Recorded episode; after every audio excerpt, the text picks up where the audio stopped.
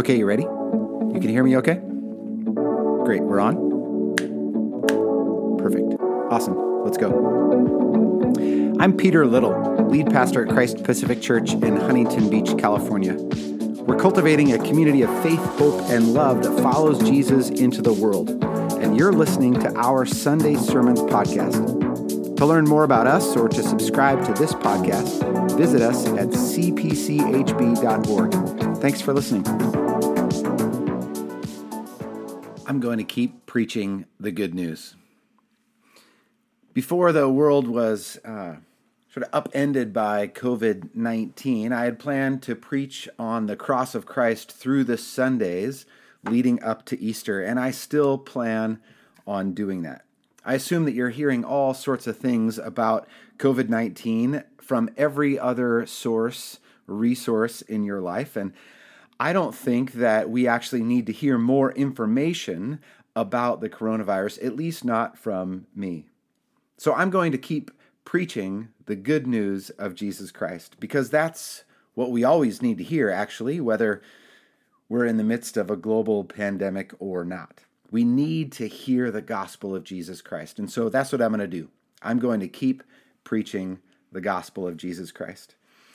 So before we dive in, let's pray. Gracious and living God, we ask that you would speak to us. I ask that you would use my voice to speak with your voice to your people. We need to hear you, perhaps now more than ever. So open our ears and soften our hearts that we might hear you and receive your words today. We pray this in Jesus' name. Amen. Late one night, when we were all in bed, Mrs. O'Leary left a lantern in the shed. Her cow kicked it over, then winked her eye and said, There'll be a hot time in the old town tonight. In 1871, a huge fire engulfed the entire city of Chicago. It killed more than 300 people, it destroyed more than 17,000 buildings, and for more than a century, Catherine O'Leary's cow got the blame for the Great Chicago Fire. At the time, Mrs. O'Leary was a small dairy farmer. She provided milk to her working class neighborhood. And according to legend, Mrs. O'Leary was late milking the cows one day. And one of the cows responded by kicking over a lighted lantern. The fire quickly spread from building to building. A reporter who was one of the first on the scenes reported this tale false tale of Mrs. O'Leary's cow, and a scapegoat for the Chicago fire was born. Or I guess we should call it a scape cow. Hmm. For a century, Mrs. O'Leary's cow was the scapegoat which everybody used to place a blame for the Chicago fire. It turns out in 1997, a Chicago insurance investigator exonerated poor Mrs. O'Leary's cow. While the fire did start in her barn, the cow wasn't the culprit. It was a careless pipe smoker who discarded a match in the barn and set the whole city ablaze. A scapegoat is something or someone who gets the blame for something that he or she didn't do. That term scapegoat comes actually from the Bible, and we're going to see it applied to Jesus today. We're calling this sermon series Cruciform, the shape of a given life, because we're looking at what a cross shaped life looks like. First of all, what did Jesus' cruciform life look like? And what does that mean for our lives? Ultimately, a cruciform life is a life that is given. It's a sacrificial life lived for the sake of others. It's an outward facing life. It's a generous life. The British Anglican scholar John Stott captures what this series is all about, and you've heard me quote him often. Here it is again from his little book, Basic Christianity. He says, If we would master the ABCs of Christian love, we must trace our lives according to the pattern of Jesus. We must be shaped by the cross of Jesus. That's the pattern of Jesus. One of our core values as a church and a preschool is that we are Christ centered. All that we do and all that we are is in response to and is for the glory of Jesus Christ. Everything here revolves around Jesus, and everything about Jesus revolves around the cross. So, to be Christ centered is actually to be cross centered. Another Anglican British scholar named J.I. Packer is worth quoting here. He writes in his book, In My Place, Condemned He Stood, he writes this True Christ centeredness is and ever must be cross centeredness. Competent Christianity depends on clear headedness about the cross. Otherwise, we are always off key.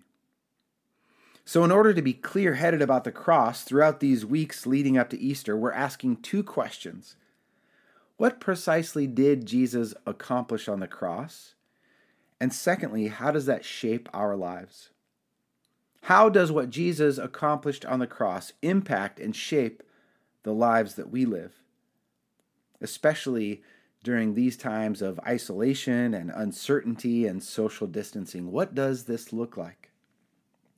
If you can, I want to invite you to open your Bibles again to 1 Peter 2, verses 24 and 25. What exactly did Jesus accomplish on the cross? These verses, which you've just heard read, I'll read again, and they help answer the question. Speaking about Jesus, Peter says, He himself bore our sins on his body on the cross so that free from sins we might live for righteousness. By his wounds you have been healed. For you were going astray like sheep, but now you have returned to the shepherd and guardian of your souls. I want to ask three questions of this text. What does it mean to bear our sins? What does it mean that we're free from sin? And what does it mean to live for righteousness? So, the first question what does it mean that he himself bore our sins in his body on the cross? You know, it's easy for us to think about someone carrying the guilt of their own sin. That's what our judicial system is based upon. If you break the law, you are guilty and you bear the weight of your own guilt. You have to pay the price. We get that. But what about bearing the guilt of somebody else? Or when we put someone in jail for something that they didn't do. That's a travesty. That doesn't add up in our minds, it just doesn't compute. So let me invite you to consider a fictitious scenario. Imagine that you have committed a terrible crime, a crime which is punishable with the death penalty. Imagine you were convicted of this crime and the full extent of the law was applied to you. You were sentenced to death. Justice says that you deserve the death penalty because of the crime you committed. Now imagine that a stranger voluntarily offers to switch identities with you so that he would be the subject of the death sentence and not you. Not because he believed you didn't commit the crime and that you're innocent. He knows you committed the crime, he knows you're guilty, but he wants to save you from this punishment. He's offered to go in your place. I mean, that's scandalous, right? It's really difficult for us to wrap our minds around the idea that an innocent person would bear the full weight of the guilt of a guilty person. It's crazy. And that's what Peter is saying Jesus did for you and me.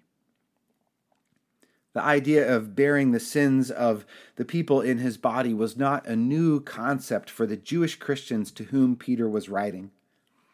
The Israelite festival of Yom Kippur, you can read about that festival in Leviticus 16, it provides a paradigm for what Jesus did on the cross, his bearing our sins in his body.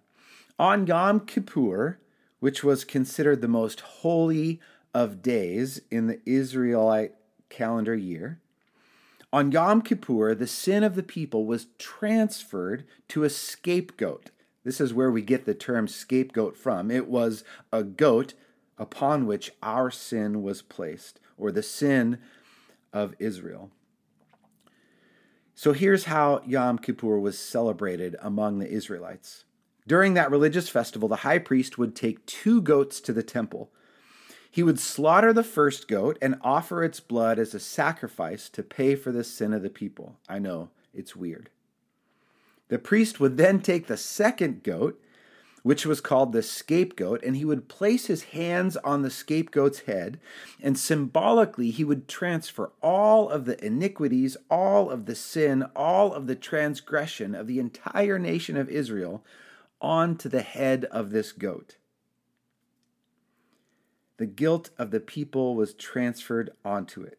And then the priest would release the goat into the wilderness, where the goat would carry away the sin of the people. Jesus himself bore our sins in his body on the cross. Jesus took upon himself the weight of our sin and carried it into the wilderness of the cross, carried it away. Jesus literally became the scapegoat, the lamb who takes away the sin of the world. Are you still carrying that burden? Are you racked by guilt? Are you plagued by the wake of your own sin? The Bible says that this isn't necessary, that you don't need to live under the weight of your own sin. The author of Hebrews puts it this way Let us lay aside every weight and the sin that clings so closely, and let us run with perseverance the race that is set before us, looking to Jesus, the pioneer and perfecter of our faith. Let us cast off the weight. Let us cast off the burden of our sins so that we can run, so that we can run the race free from those burdens. That's the invitation of the gospel. Why would Jesus do that? Why would he take upon himself the sin of the world? Why would Jesus voluntarily carry that load into the wilderness of the cross? Well, verse 24 again says, He himself bore our sins in his body on the cross so that, mark those two little words, so that so that free from sins we might live for righteousness. So that's our second question. What does it mean to be free from sins? This is why Jesus bore the weight on his own body, so that we might be free from sin. But what does that mean? Because after all, you and I, we still experience the gravitational pull of sin. This author named Keith Miller wrote a great little book about sin. It's titled Sin Overcoming the Ultimate Deadly Addiction. Uh, it was not a bestseller. This is how he describes sin.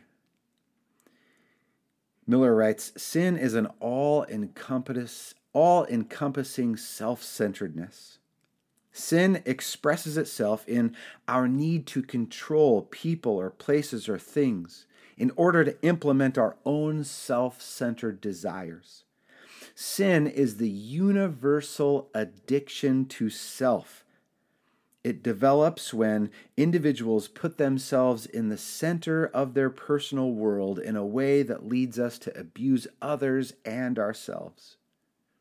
End of quote. Sin is an addiction to self. Sin is what happens when we place me at the center of the universe. So, being free from sin means that I am free from the all encompassing addiction of self. I'm no longer addicted to me being at the center of the universe. I'm no longer addicted to satisfying only my own desires, or controlling people in order to get my own way, or telling white lies in order to make myself look a little better, or gossiping about others to make myself look better than them. I'm no longer addicted to me. That, at, at least in part, is what it means to be free from sin. I'm free to care about other people. I'm free to, as it says in Philippians 2, to look not only to my own interests, but also to the interests of others. I'm free because I have a new center. My center is no longer me, my center is Jesus Christ. That's what it means to be free from sin, to live a life centered on Jesus, not on myself, so that I'm free to love Jesus and love my neighbors. And if that's not relevant right now, then it never is. In the midst of these challenging times, how can we be centered on Jesus and not on our own needs? How can we reach out and serve those who are in need? We've got to be creative because we can't do that in many of the typical ways that we do.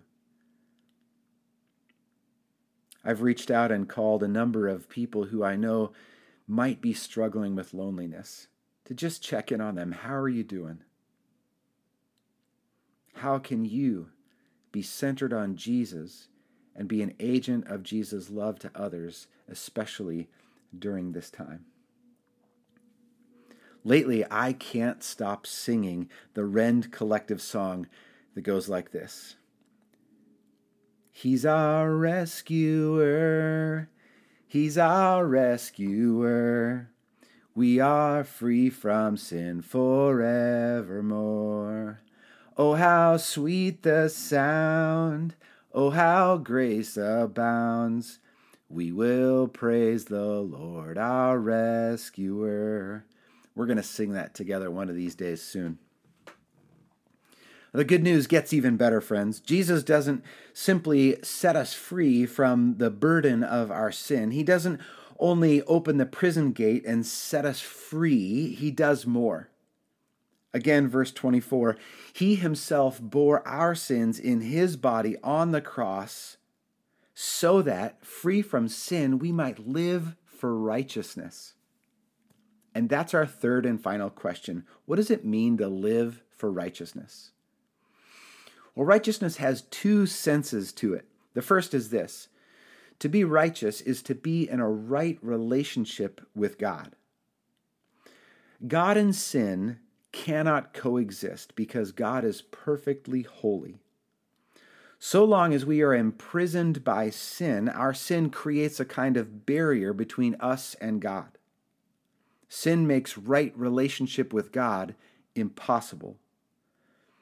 But thanks be to God, the Son of God bore our sins in his body away from us, took our sin away into the wilderness of the cross, so that we no longer carry the burden or guilt associated with our sin, so that sin barrier has been removed. In other words, Jesus, because of his work on the cross, puts us in a right relationship with the Father. And that's a free gift. We can't, in and of ourselves, tear down that barrier. We can't put ourselves in a right relationship with God, but Jesus can. And he did. So, the first sense of what it means to live in righteousness is to live in a right relationship with God. And that gift has already been given. The work necessary to empower us to live in a right relationship with God, that work has already been done. It is finished, said Jesus on the cross. But the second sense of what it means to live for righteousness is what we might call living uprightly doing what is right. Uh, sometimes we say things like, I'm going to do right by my wife. What we mean is that I'm going to do what is pleasing and honoring to my wife. I'm going to do what is right by my wife, what would make her happy. This is what living uprightly means. To live in righteousness is to do what is right by God. To live for righteousness is to live in a manner that is pleasing to God. So, if we put it all together, living for righteousness means we have been put in a right relationship with God and are therefore called to live in a manner that honors God.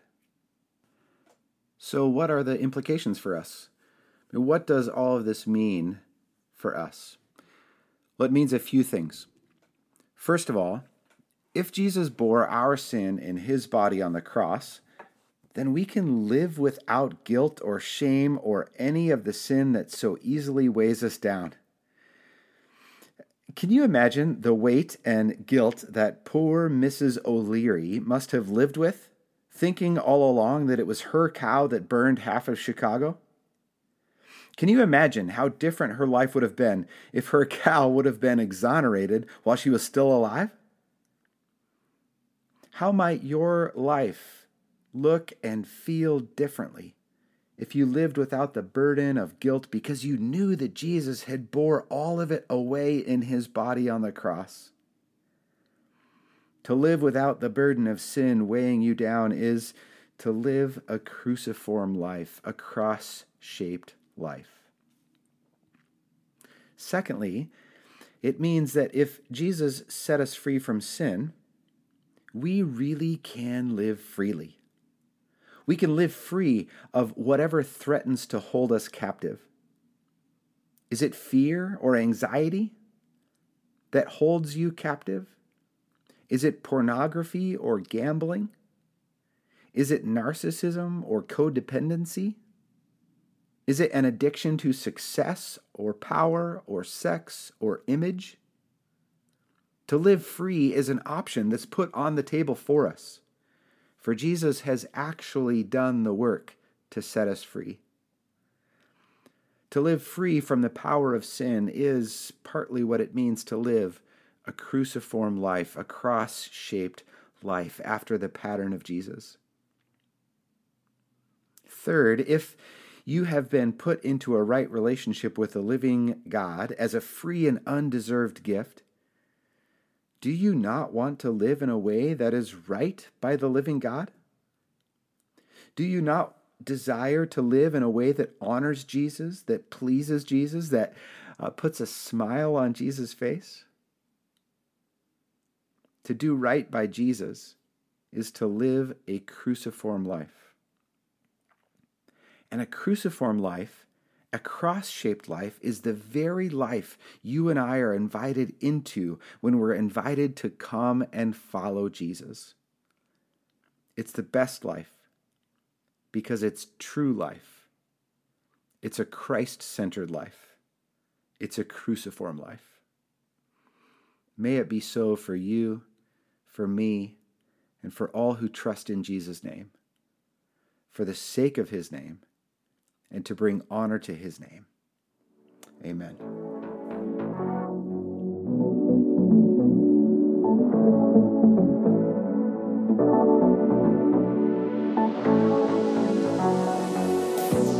Thanks for joining our Christ Pacific Sunday Sermon Podcast. To hear more of our sermons, or to subscribe, or to learn how you can be engaged with what we're up to in Huntington Beach, please visit us at cpchb.org.